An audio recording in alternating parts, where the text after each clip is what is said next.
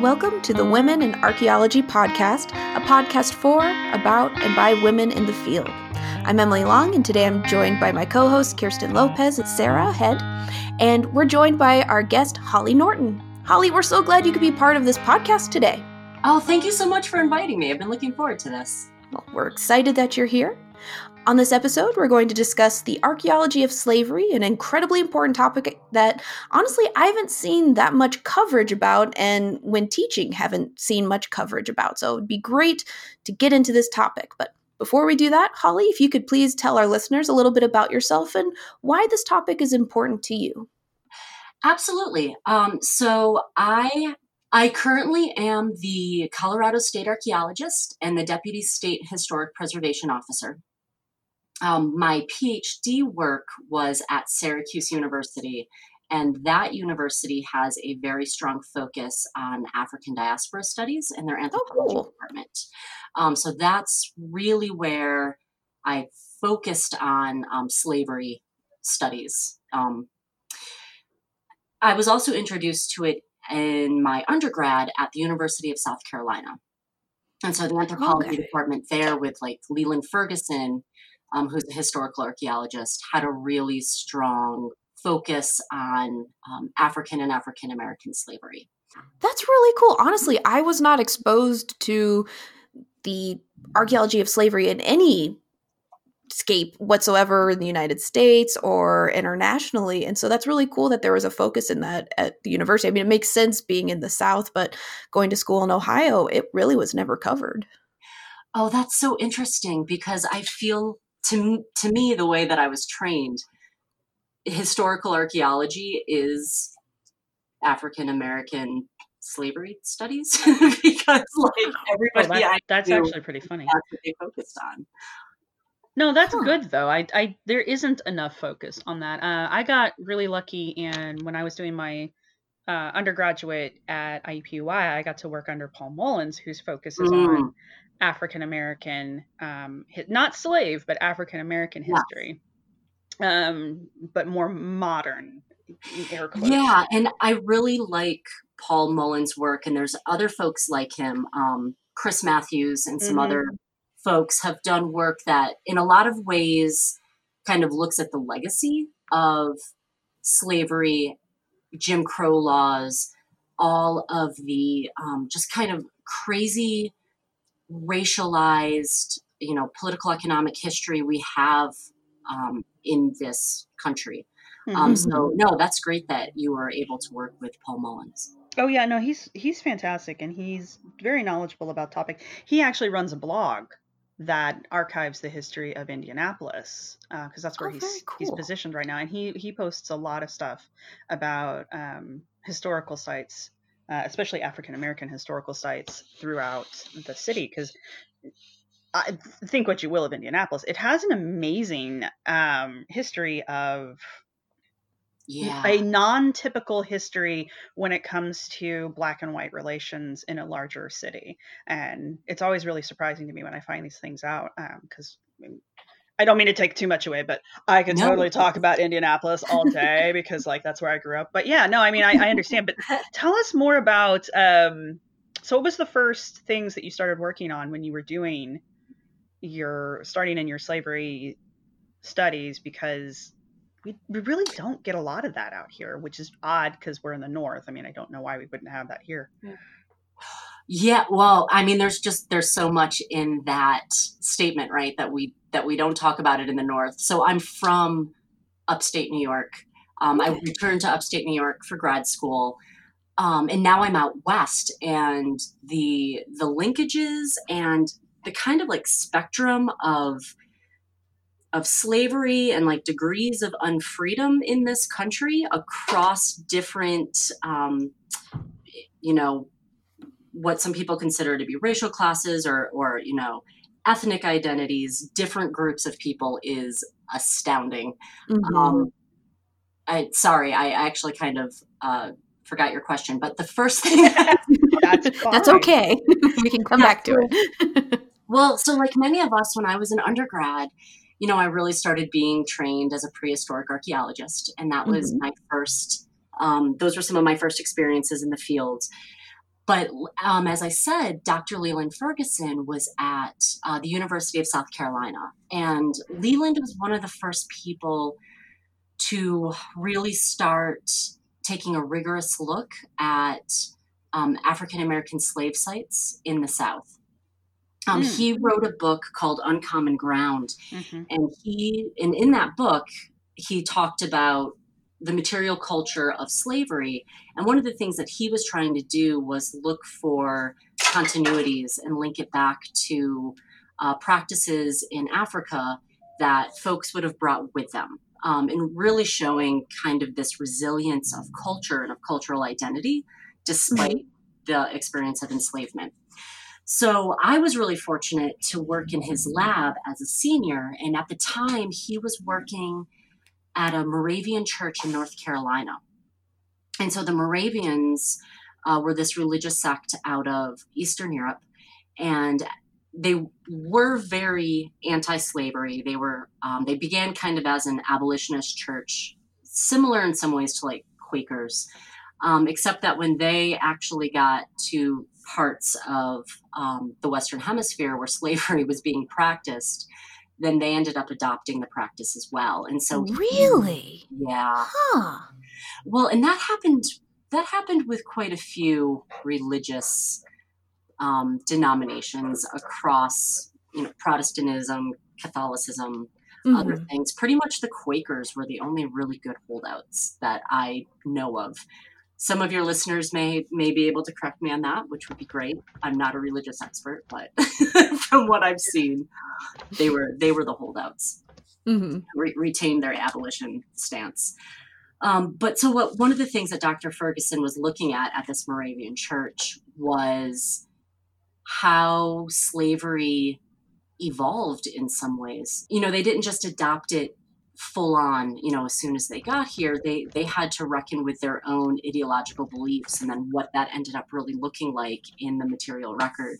And a lot of what he was focusing on was burial practices.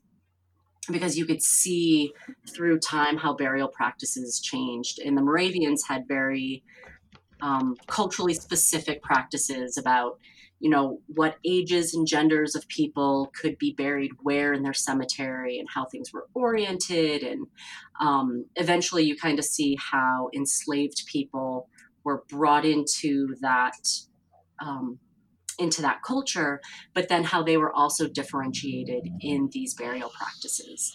So um, so that was my first that was my first experience that's really cool. Um, when I was digging with Mullins, he always used to tell people that he was investigating the archaeology of whiteness by studying huh. the archaeology of African Americans and, and Black people. Because what's more, you know, what what's the exact opposite?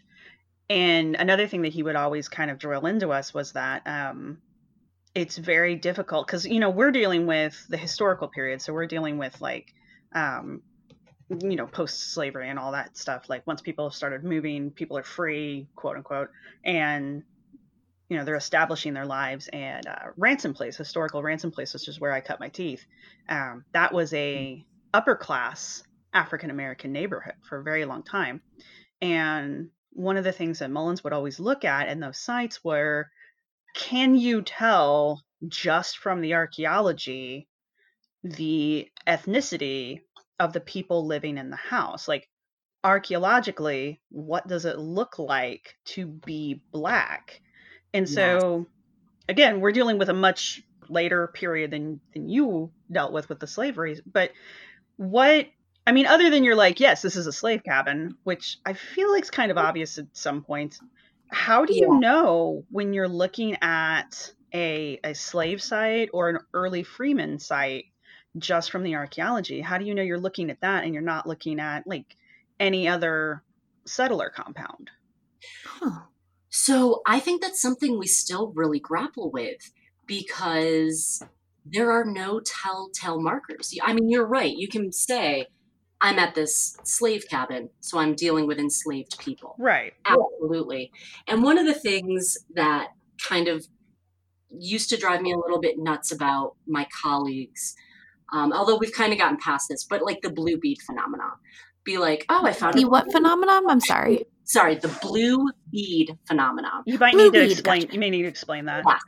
So, you know, you'd be excavating and you find a blue bead. And you're like, oh, this is a blue bead. So slaves were here. And you're like, well, you're digging in a slave cabin. So, yes, maybe they had blue beads. Um, you know, and But so, why why are they connecting the blue beads to uh, slavery? Yeah. So, especially early on in um, like African diaspora studies, there were there were these very specific cultural connectors that that people kind of pointed to that seemed almost universal. Um, blue beads and the use of kind of blue iconography. Um, Laurie Wilkie talks quite a bit. Um, I believe in her book, If These Pots Could Talk, but she's got a couple, and so I might be messing that up. Um, but she talks about a, a blue bird motif on um, ceramics. Um, blue beads used to be just kind of a go to uh, material marker um, for Hmm. people. And then also, like going all the way back to Dr. Ferguson's work, which, you know, to be fair to him, is 30, probably almost 40 years old now, and so has been complicated and dissected and, and challenged in some ways. Um, Mhm. different what he would call like uh, cosmological signs like things on the bottom of homemade pots that were incised crosses Hmm. or other things like that and and people kind of pointed to these very specific but in some ways really vague and cross-cultural like items because there isn't a lot of material culture that was specific to enslaved people that would not necessarily have been used by um, Euro Americans or um, other people who are inhabiting the same areas. And so we don't have we don't have good material culture that Mm. says X, Y, and Z equals enslaved folks. Um, and it makes it it makes it both really interesting and really difficult when you move off of these sites that had very specific locations for, for people. So if you're working on a plantation in the South and you know that you're working on, you know, the slave row, then it's easy to start your interpretations there about what's going on. Mhm. But yeah, when you're talking about maybe um, a Freeman colony somewhere, or um, even sometimes like maroon sites. Are you guys familiar with maroons? I am not. Not no. at all. Okay. So maroons are self emancipated enslaved people. They're essentially folks who were able to run away from um, wherever their enslavement was happening, the plantation or somewhere else. Um, there's there have been some really interesting maroon studies, and people are really finding out that there's an interesting culture. Um, you kind of think of it as like an individual sneaking off, but you have um, folks like Stacy Camp. Um, oh, and the gentleman who um, excavated the Great Dismal Swamp, who I Oh, can't yep. can't think of his name right Nope. now. Um, yeah, but you know there was entire communities and networks of people who were helping um, and kind of you know aiding these folks and assisting and helping them provision or helping them avoid um, surveillance and detection and then also helping them probably to maintain contacts with loved ones either you know to maintain the contact or to try to help other f- people um, also run away and so maroons have this huge spectrum where you know it's an individual running away to places like Palmares in Brazil, which were, um, you know, essentially cities of self-emancipated people who um, were able to put together their own society. That's that's Wow. really cool, actually.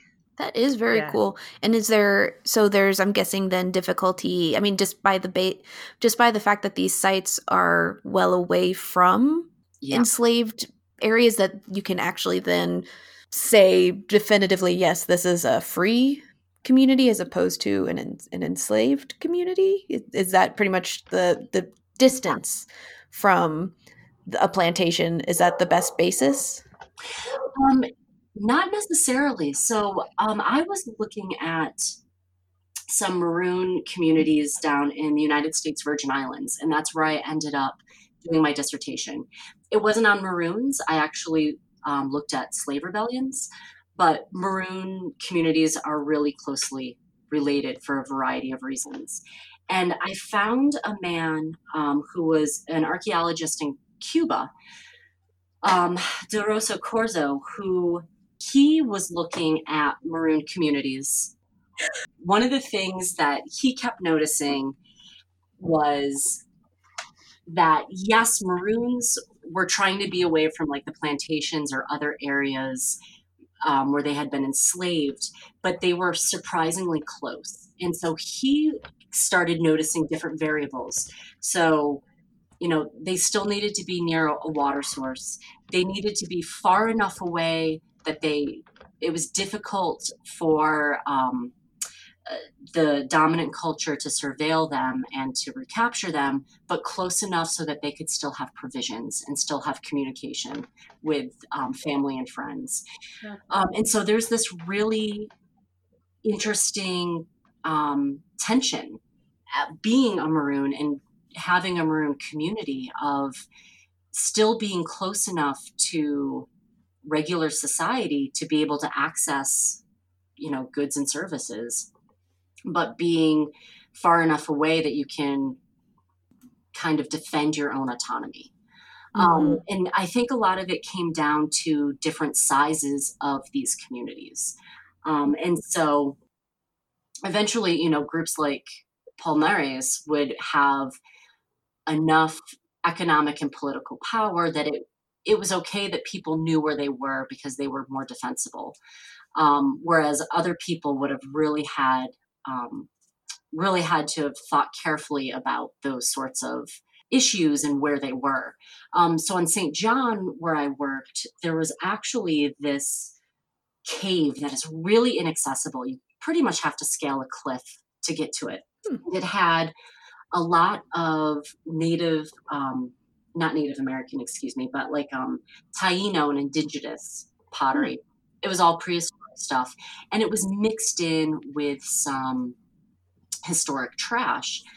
And oh. at first, when it was um, first found by um, some colleagues of mine, the thought was that it had just been it had just been muddled. It was a site that you know somebody had had disturbed and it it lost its context. But when you look at it more closely and you look at it in the larger context of what was going on on the island of St. John at the time, this was a perfect place and a perfect location for um, people who were attempting to leave island to um, get to and to stow away for a little while. And we know from the documentary evidence that a lot of people attempted to and did escape St. John um, during the slave era. And so, you know, I think a, a, more appropriate interpretation of that site is that people were reusing this place that prehistoric people had used. Um, mm-hmm. It didn't have surveillance. They were able to get to the sea to make their escape um, in whatever form they were making it.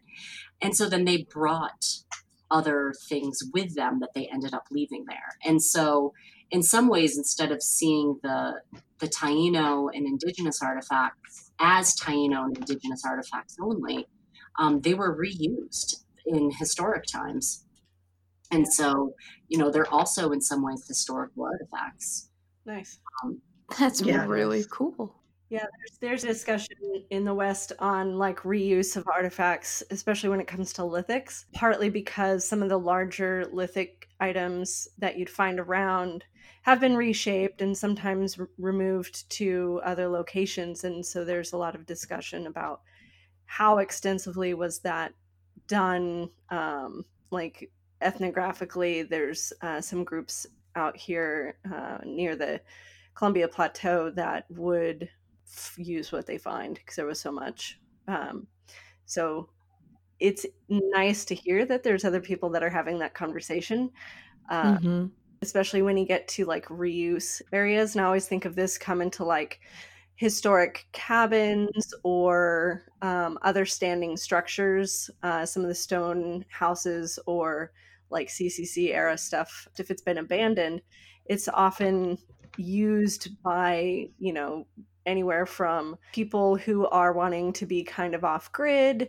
Um, mm-hmm. You have a homeless population, and then you also have like campers and teenagers that are seeking to party or get away uh, mm-hmm. from yeah. surveillance. Basically, that same sort of idea, and it's it's a good thing to acknowledge that and that that has happened in the past as well and that the reuse of spaces after they've been abandoned from their original use that's cool that we can see these different reuse areas. And I'd be interested in the next segment if there are other types of artifacts and whatnot that we see at other uh, sites with emancipated slave populations, maybe reusing artifacts to reflect culture and that kind of thing. But first, we need to take a break. During the break, why not check out the Women in Archaeology Patreon account?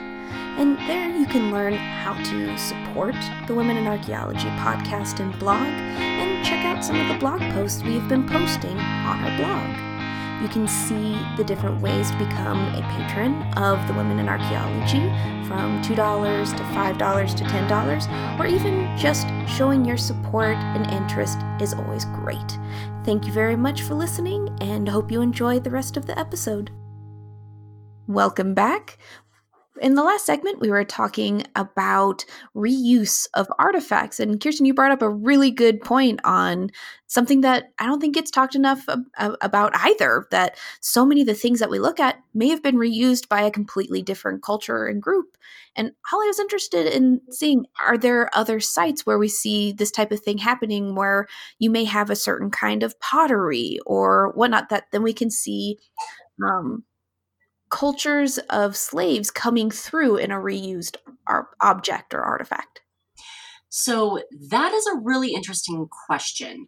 And actually, I think, um, you know, without running out and doing all the research, my answer would be no. I think hmm. what archaeology shows is that after emancipation, a lot of African American communities did everything they could to distance themselves from slavery. Okay. And so I think that's when people like um, Dr. Mullins and, you know, Chris Matthews and these other folks' work um, becomes so important, you know, showing how um, African Americans experienced, you know, living in the United States. There's quite a few studies where you see um, the material culture is, you know, very uh, appropriate middle class American stuff, hmm. and that, that that's kind of the direction that they're pivoting to instead of some continuity um, with that past, with that mm-hmm. enslaved past. That makes sense. Hmm. Um, well, another study that was interesting. So, you know, there's the colonoware studies where people look at um, essentially handmade ceramics, and they're mostly out of the Carolinas and some into Georgia, um, and I think maybe a little bit up into Virginia. But their colonoware is really, as a pottery type, is really focused on the Carolinas. But it was made by enslaved people, and it was used often by enslaved people within their own like domestic spheres. But you also find it kind of in the the planters or the plantation owner contexts. And what we think was going on was that this was also an economic item that enslaved people were probably making and selling to help sustain themselves. Yeah. Hmm. What's interesting is after emancipation, colonoware ends. It is hmm. incredibly difficult to find any colonoware um, post emancipation in any context, whether it's an African American context or a Euro American context. And so there is um, another archaeologist, Chris Espenshade, who wrote that, you know, his theory is that colonoware was the pottery of enslavement and that they hmm. didn't have to make it anymore. And so that they were they being um, African American communities and you know these potters who probably made it were going to pivot towards um, more kind of mainstream um, middle class ceramics um, to hmm. kind of show their status as free people who were, you know, citizens of the And United I States. I find that really interesting because I, I recently worked in Virginia on a site that we had located, and this was a great experience for me. And it kind of ties into what you were just talking about. We were doing a historical recovery on a site that the locals had told us about, and they had said, yes, this was um, this was a free black site. So this house, you know, the people that owned it, they were blacks and was like, okay, so we're going through there and we're finding all of these really great markers of status and wealth. You know, you're finding all the the fancy pottery, uh, the fancy Mhm. ceramics, and you're finding the the the glass stuff. But anyway, we're finding all this stuff. The area that we had been investigating was uh, privately owned because that's how CRM works. And so we were showing the artifacts to the owner because technically we have to turn them over to the owner and blah blah blah. So we were like, here's what we found and they were like you know we don't really want to keep any of it but i want to know what what the stuff is and so we're like oh okay well we're explaining it to him and i'm like you know th- Oh. there's these objects here and see i didn't know about the african american connection yet and so i'm like yeah you know this glass these glass objects you know they're, they're kind of high status high quality they're they're a little expensive and you know some of these patterns of the ceramics that they've had and the quality of the ceramic so this is all very indicative of kind of not like super well to do but probably more like what we would consider middle class today and the woman was like oh no no that can't be right Yeah. i'm like "O- okay. And she goes no that that site that's supposed to be where the the first black settlers in the, the area were. They they had been gifted the land by their masters after they had been emancipated and and that that's where they lived. And i was just like huh. Whoa. somebody somebody somewhere doesn't have the right information. Like the whole story isn't here yet because it was just like oh no those objects are obviously white objects. Those can't be associated with this african american family that i think lived here and it's it's like i ah. don't i didn't see the the land use records so i don't know if there really was or wasn't an african american family living there but just looking at the artifacts i can tell you their their wealth status and that that doesn't correlate in people's minds you know higher wealth and being black especially in the south Yeah. just doesn't mm-hmm. overlap for people. Yes. That Yeah. is such an interesting connection. I mean, it makes sense that you would have these other types of um, associations, like, oh no, only these people could have had this artifact. If we can, you know, just be like, no, these Exactly. tools had to be made by men, could have been made by women. It's Right. interesting that you see Mhm. that on a racial scale. Yeah. Wow. Well, and I think some of the best work that's coming out of um, historical archaeology is looking at how those erasures erasures have occurred. Um, so, especially like in the early 20th century, there were a lot of what um, historically have been called race riots, but were essentially um, white people um, having a reaction and backlash against African American communities who had accumulated wealth and had Yeah. um, created these these you know healthy stable commute successful communities and i think the most famous one is probably rosewood in um, in florida and oh i can't think of his name right now i'm sorry i'm terrible with names you guys Me too. Um, Yep. i also apologize for always saying guys it's something that i'm trying to work on but as a new yorker Just- i just swear roll to with god y'all. it is gender neutral I was like, y'all already gender I use it the so same too. It's cool. I know. Well, and I spent enough time in the South, and my husband is Southern, but I've never. y'all isn't as natural to me as guys. um, but yeah, and so looking at how those communities, like how wealth was was taken from them, and as well as their lives and their livelihood and their communities, but um, and so then we, you know, society has erased that, and so we have these like really stereotypical ideas about who who could have wealth Mhm. and who could have material objects of status the Mhm. way you're talking about and who couldn't and um and it's and how that falls along racial lines and it's it's fascinating but it's it's exhausting because it's still you know like we're still living with that in 2019 it's not just Mhm. Oh, we totally are. That makes sense.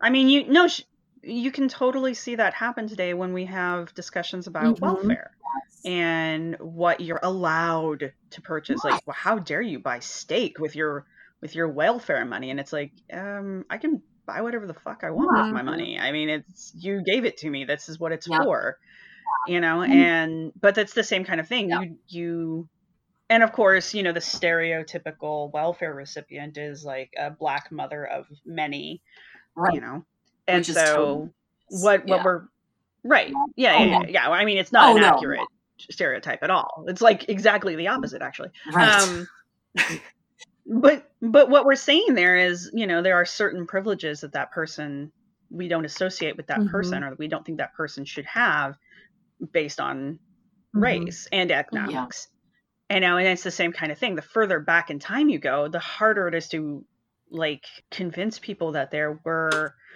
blacks and people of color who were not poor Right. right.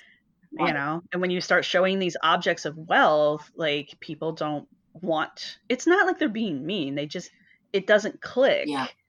that you know back in the day you you weren't necessarily poor just because you weren't white Exactly. you had a harder time at life don't get me wrong Right. but the magazine you're ordering from doesn't care as long as you can pay them Exactly. Well, and that's a thing too about, you know, when we're talking about historical archaeology, we're talking about the era of mass produced material culture. And we've been mass producing material culture for a wicked long time. Mhm. And yeah, you're right. The the black family down the road was ordering out of the same Sears and Roebuck's catalog as the white family.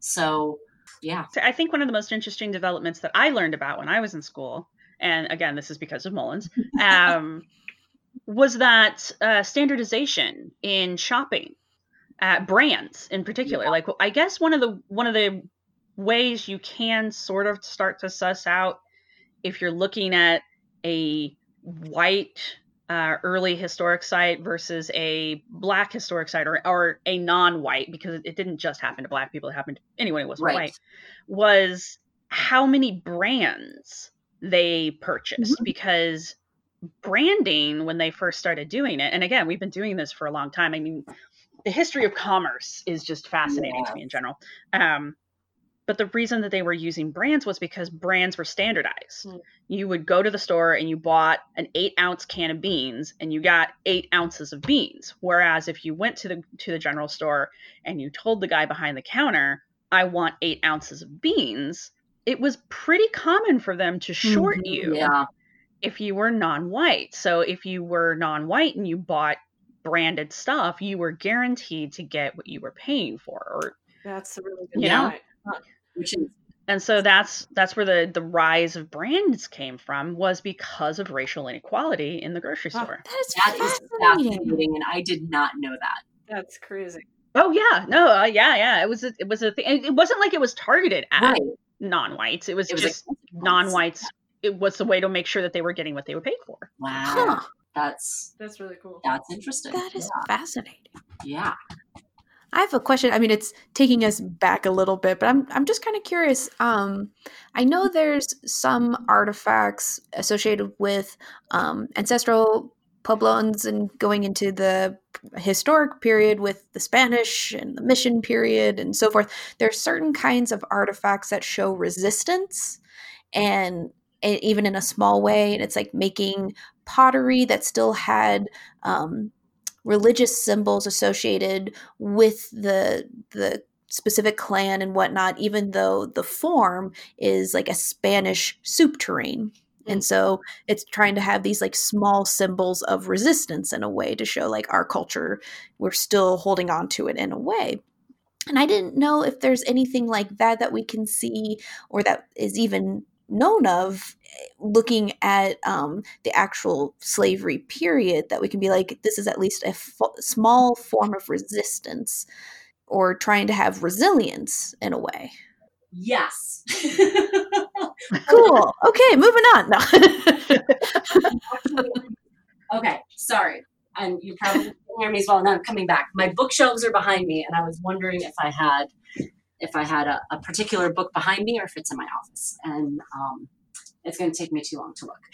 Um, back, no. And and I and excuse me. And if if this is boring and you want me to like move on, let me know. no, please. Going back. Give us the info. Yeah, so going back to uncommon ground, I think that was one of um, Leland Ferguson's arguments was that they there's that enslaved potters were using these symbols on their handmade pottery, even some of the stuff that they were um, either making for or selling to Euro American families that were um, a lot of it were these kind of cosmological religious symbols that mm. traced back to West Africa. Um, and so, one of the contexts that this colonoware is found a lot is in rivers. It's in the is in the um, you know bottom of the riverbed. Huh. Yeah, and so a really common a really common cosmological symbol is um, a cross, and it's it, um, it, almost like an X, and some people have said like an X. So more like an X than like a Christian cross, where okay, mm-hmm. you know, so there's equal equal sized legs, mm-hmm. and the like inter- a little plus sign. Exactly. Thank you. so it's like this plus sign, and what it symbolizes is um, this Western African idea, and I'm, I'm being really broad here. He was a little bit more specific than I'm being in terms of West Africa. But these West African ideas of, um, of like the the current life on our plane and then the life on like the spirit plane and you know life versus death and so there's this whole kind of cosmological wheel that's bound up in that and in africa those symbols were put on different pieces of pottery or other items. And then in different ceremonies, they were deposited in water because water was seen as this um, gateway between you know our world and the spirit world and our world in the afterlife. That's really interesting. Yeah and so that was his interpretation of why so many of these and the like whole pots. Like we're not talking somebody took their their kitchen refuse and dumped it in the the Ashley River, but somebody was placing these whole pots. So they're like so they're like votives, they're offerings. Exactly. Exactly. Nice. So it's it's a maintaining of possibly a a, a folk. I hate to use the word folk tradition, but, uh, but the bringing yes. over of the of their traditional religion and their way of practicing that religion while being enslaved. Yes, that was that was Leland's interpretation, um, and it was really done under under the eyes of the plantation owners who never seemed to know what was going on or didn't care, right? As long mm-hmm. as it wasn't being disruptive to their economic operations. Um, so they never recorded it or talked about it. But that there seems to have this these um, symbols that that they were continuing certain traditions. Hmm. That's really neat.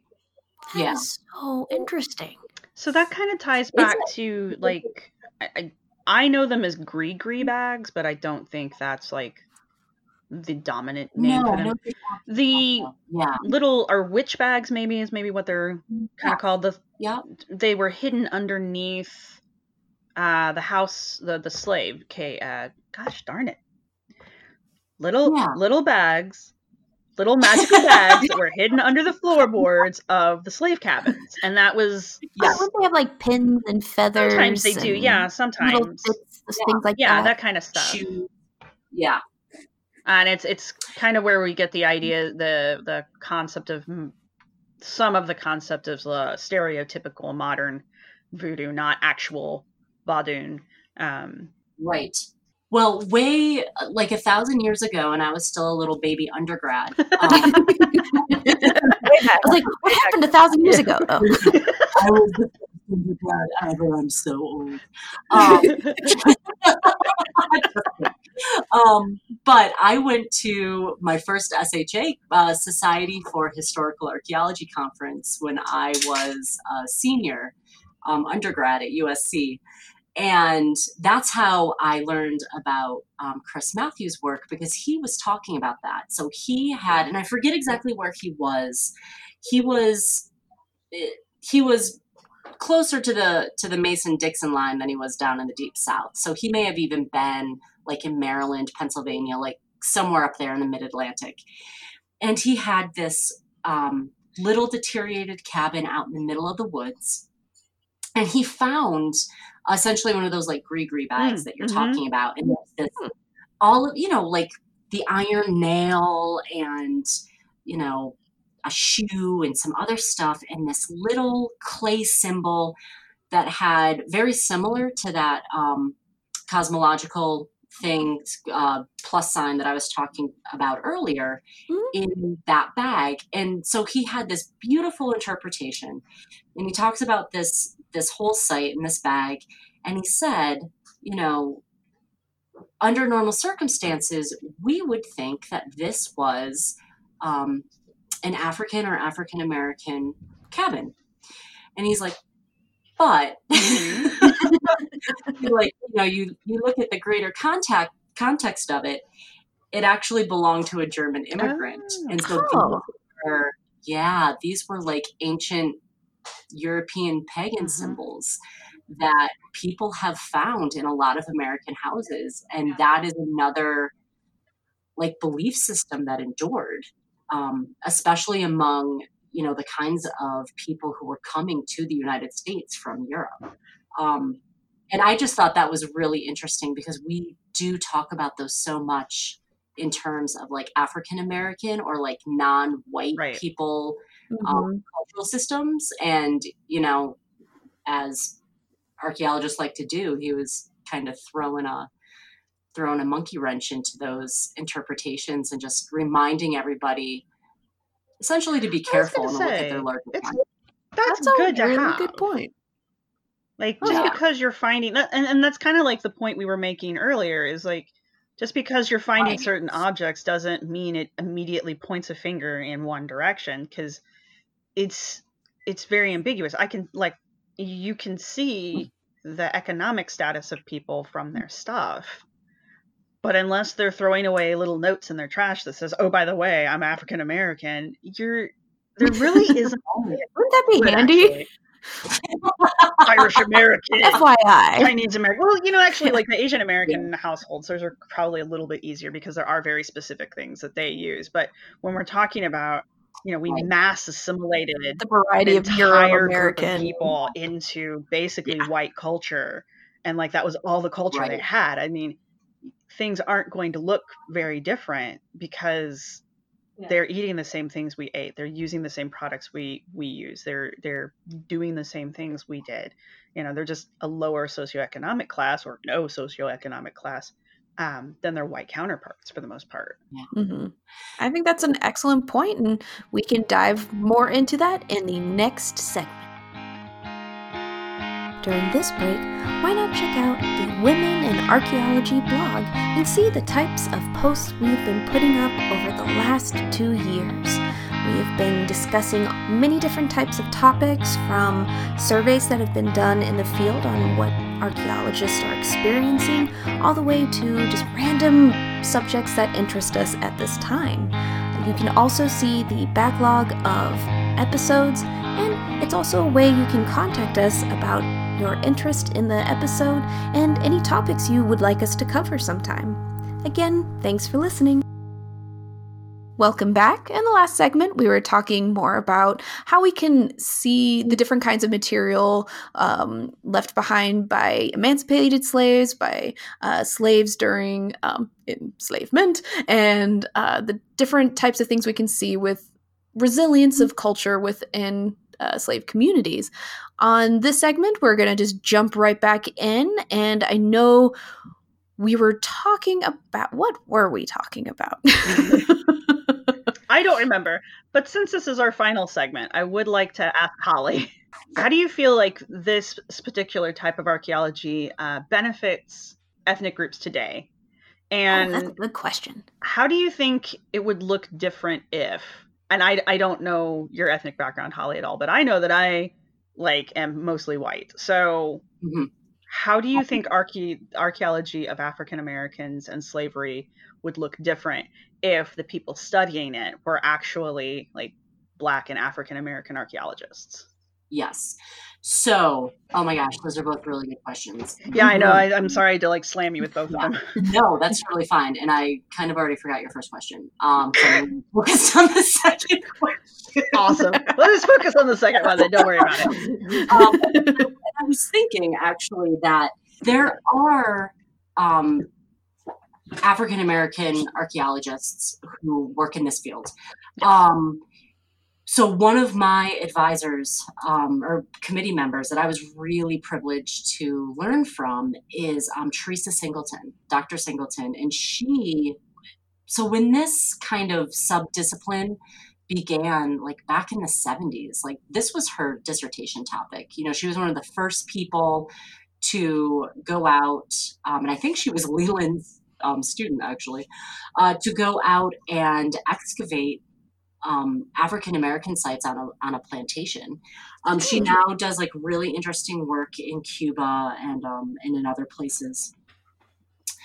Um, and then and there's you know some really prominent um, kind of high visibility um, African American archaeologists like Dr. Whitney Battle-Baptiste. Yes, um, yes. And so yeah, and so there's um, there's a whole group, um, like a, a Twitter professional group of um, African American archaeologists, and um, they are like there's way more um, people who are not just white girls like me and i am very white like i'm so white i love mayonnaise so well that's very white yeah. we can talk about that through the whole next segment if you that's, want that's true yeah. um, but I think, I think as with anything a multiplicity of voices allows people to ask different questions and has them and allows them to think of different questions not just ask different questions but you know we all come with um, baggage and biases and i think we've talked about that quite a bit in the previous two segments about assumptions people make about what who could and couldn't have certain types of material culture yeah. and um, I, I yeah i think that the multiplicity of voices and having people who are who are African or African American who are looking at African diaspora studies, um, you know, they just add more interesting layers to the mm-hmm. things that we were finding out and that we're seeing. Um, and unfortunately, since you know, I have I don't really live in this world anymore because um, I'm not at a university. This isn't my primary focus of, of research. Um, I haven't kept up on those new voices as much as um, I probably should or I would like to. Um, but I'm going to send you guys a whole ton of links. I do kind of remember oh, remember oh, the question, um, and it, this goes back to Theresa. So, one of the things that Theresa said recently in a talk that she gave here at the Denver Museum of Nature and Science um, a few months ago was that um, because of kind of this subdiscipline of study, that we now know more about the enslaved, the life of the enslaved, than we do the life of the plantation owners. Hmm. Hmm. Yeah, and I think that's really fascinating. Um, yeah.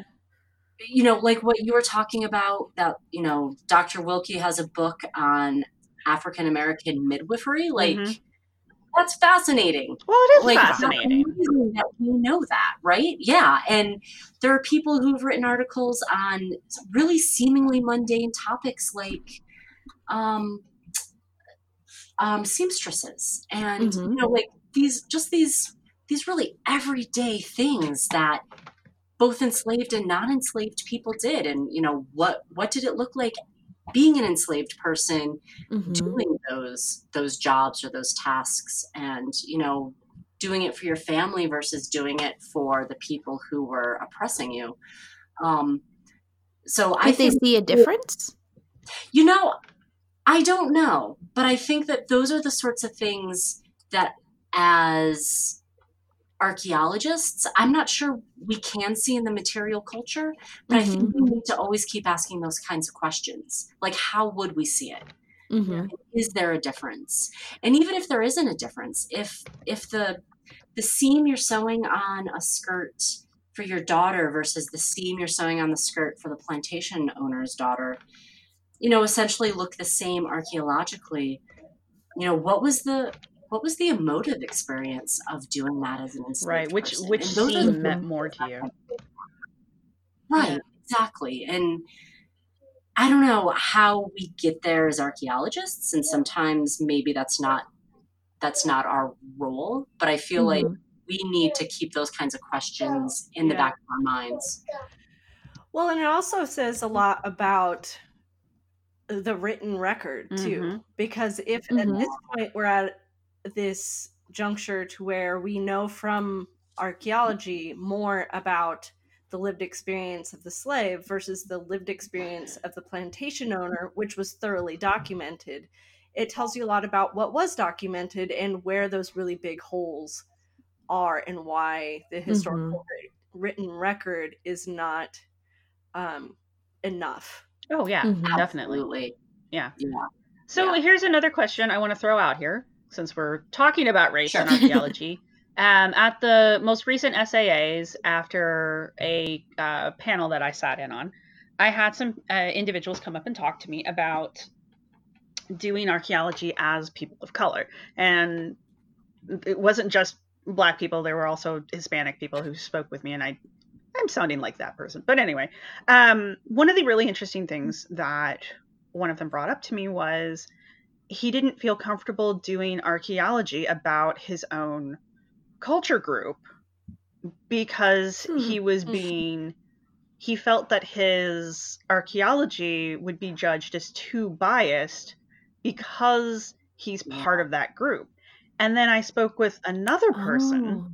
who was a, a different ethnicity who said that um, she felt like she had more of a connection to the archaeology and that it was expected of her because she was Mhm. of that ethnicity. And so here's my my question is not hmm I mean cuz should we judge people's bias based on their ethnicity is complete crap and no we should not be doing that. But should we expect black archaeologists to even want to do black archaeology. Like we as white archaeologists, no one bats an eye. If I want to go study a culture group I have absolutely no connection to in an, any other part of the world, it's just expected that I'm going to go do that.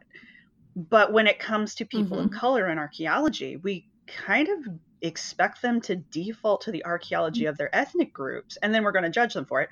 Um, but should we be? Why can't a black archaeologist study the archaeology of whiteness? Um, why can't they study the archaeology of anything? You know, why why do we Yeah. kind of subconsciously pigeonhole them and then punish them for that pigeonhole um, as a group? How do you how do you feel about that? I guess is what I'm asking. Wow. Um, I think that that is a really timely question. I think that Mhm. we, I feel as archaeologists, um, sometimes we have to remind ourselves that we are still part of mainstream society, and again, come with Mhm. with those baggages, and we're we're not always as progressive as we would like to think we are. What the hell you say? it out. I know. I'm a shock to many people. Um, and yeah, I feel like we need to stop twisting. We need to stop twisting ourselves and we need to stop twisting our colleagues up into these knots. And that kind of expectation that uh, archaeologists of color would always automatically default to studying their own group, as it were, um, you know, comes out of a larger expectation in our society that I think, and again, somebody who's listening to this podcast will probably end up arguing and correcting me, which is fine, but goes back to that, um, you know, like talented 10th idea, where when, um, and I believe it was Du Bois who was really trying to push African Americans who had education and privilege to be the ones who had to lift up the rest of their community and to be the ones had to give Mhm. back. Um, and I worry that we've that that kind of saddles scholars who come from some of these communities. And I don't want to blame it on Du Bois and like put it back on on um, the African American community because I'm not trying to say that at all.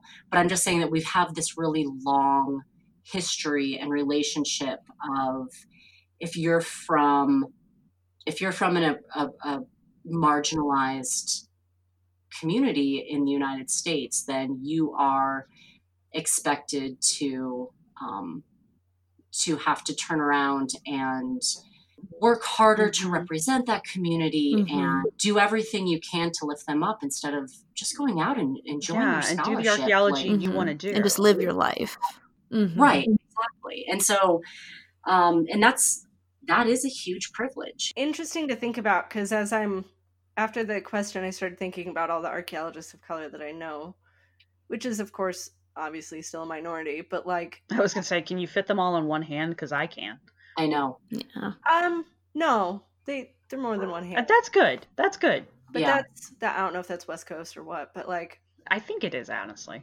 Um, most people study indigenous archaeology, and I've met a few historic archaeologists, and they're almost all white.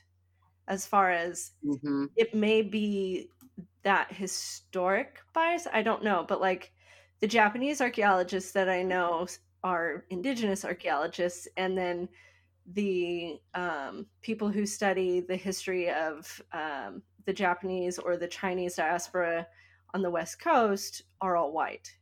So hmm. it's interesting to think about. And I'm like, huh, I hadn't actually cycled these ideas through my head fully before.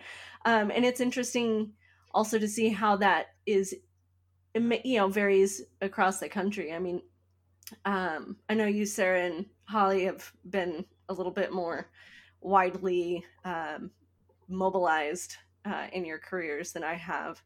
And I haven't spent a lot of time on the East Coast or in the South, but the little time I have been, just culturally, is shockingly different from oh, yeah. the Northwest. Oh yeah, oh, yeah, yeah, yeah, So makes sense. It's really it's really interesting to see that contrast and how it's reflected in not just daily life, but like you're saying, Holly, we are of our larger society and those cultural differences regional i think regionally i think are also probably reflected um, yes. in the schools and in the region that we work in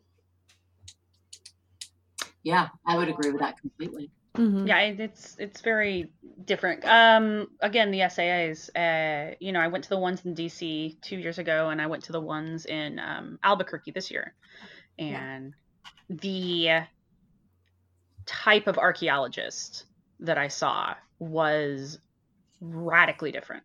And I don't yeah. mean that in a derogatory manner towards either group. It's just, you know, when I was here in DC, there were a lot of archaeologists here in DC.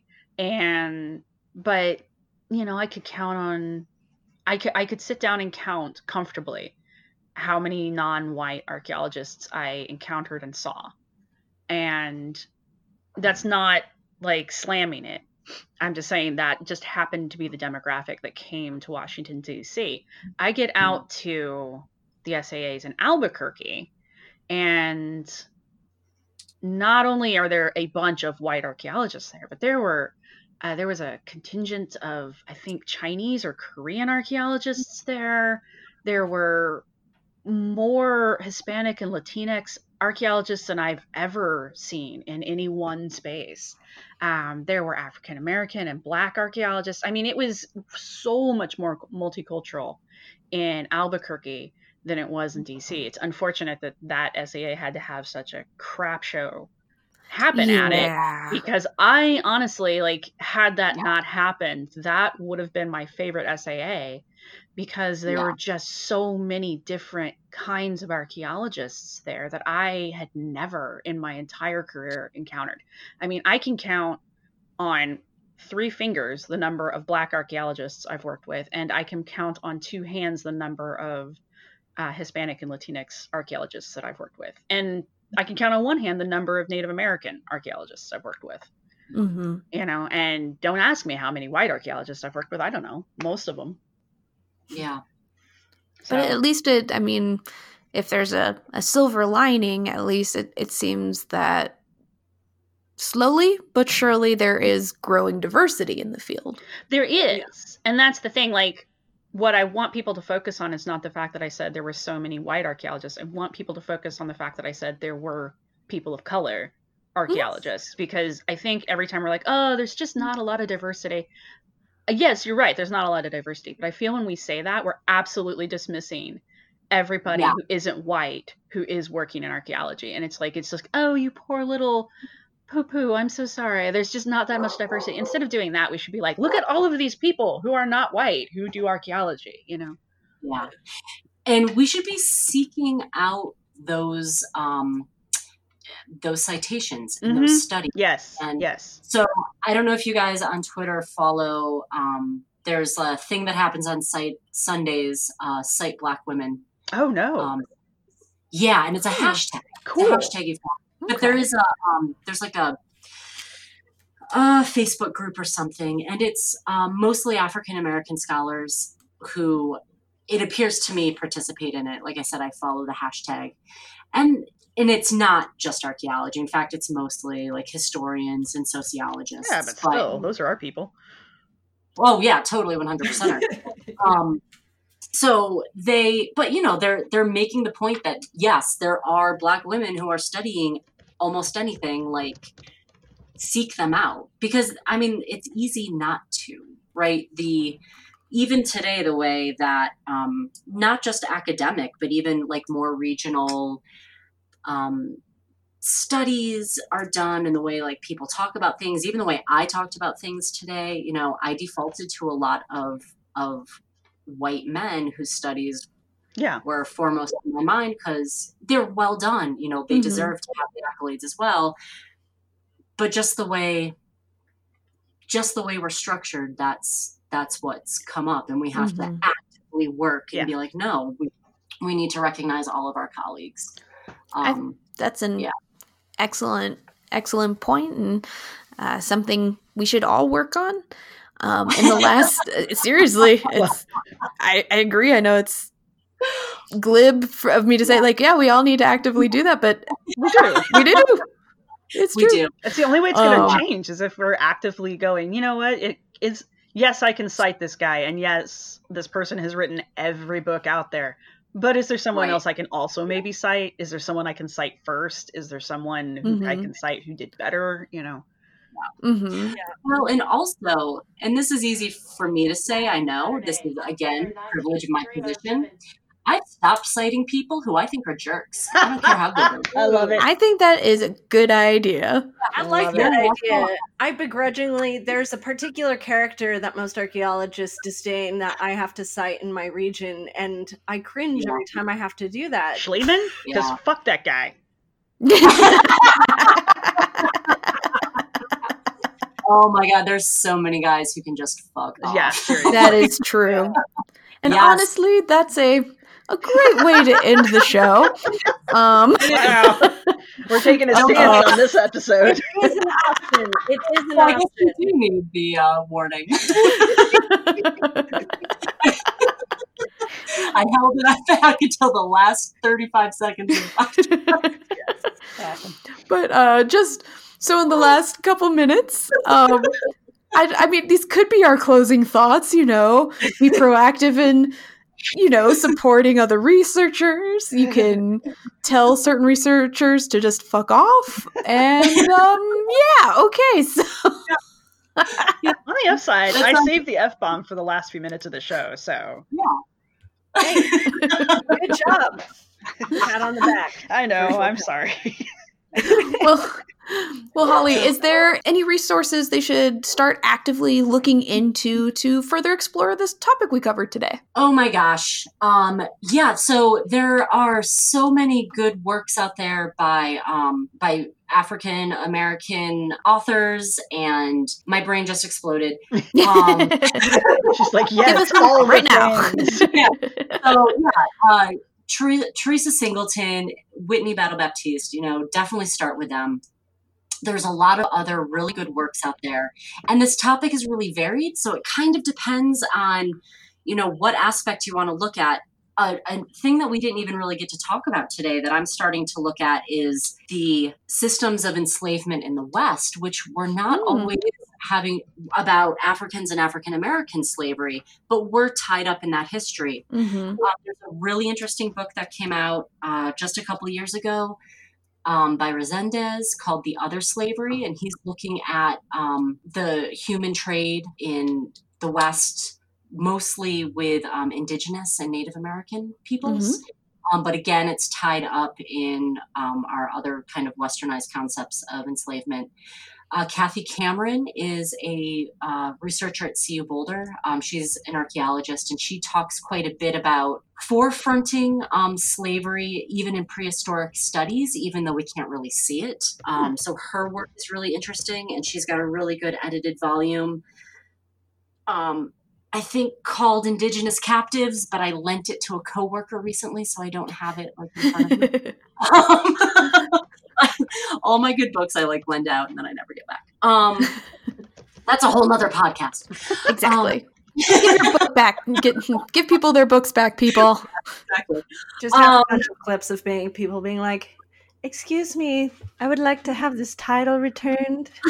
I don't know who has it." Just like it's just a podcast of just people begging for their books back. Please, please yeah. give us our book. I would probably subscribe. That would be fine. um, um, but I think another really accessible thing, and this isn't archaeology specific, uh, the New York Times recently did the 1619 project, and it's brilliant. It's yeah, oh, the podcast. It is so yes. good. Yes. So I recommend anybody starting there. Um, Excellent. No, that's a, a, wonderful place to start out. And especially for those interested in podcasts, I think the 1619 really good place to start as well. Well, Holly, thank you so much for joining us today. And this has been such a fascinating topic to, to discuss. And seriously, it has been fascinating listening to you and Holly, or you and Sarah ta- discussing um, slavery and post slavery issues in archaeology. I mean, it's fascinating. So it's seriously, yeah, yeah thank you guys so much for having me. This was um, it went too fast. I could talk to you guys all day. we'll have to come on again. We would absolutely love that.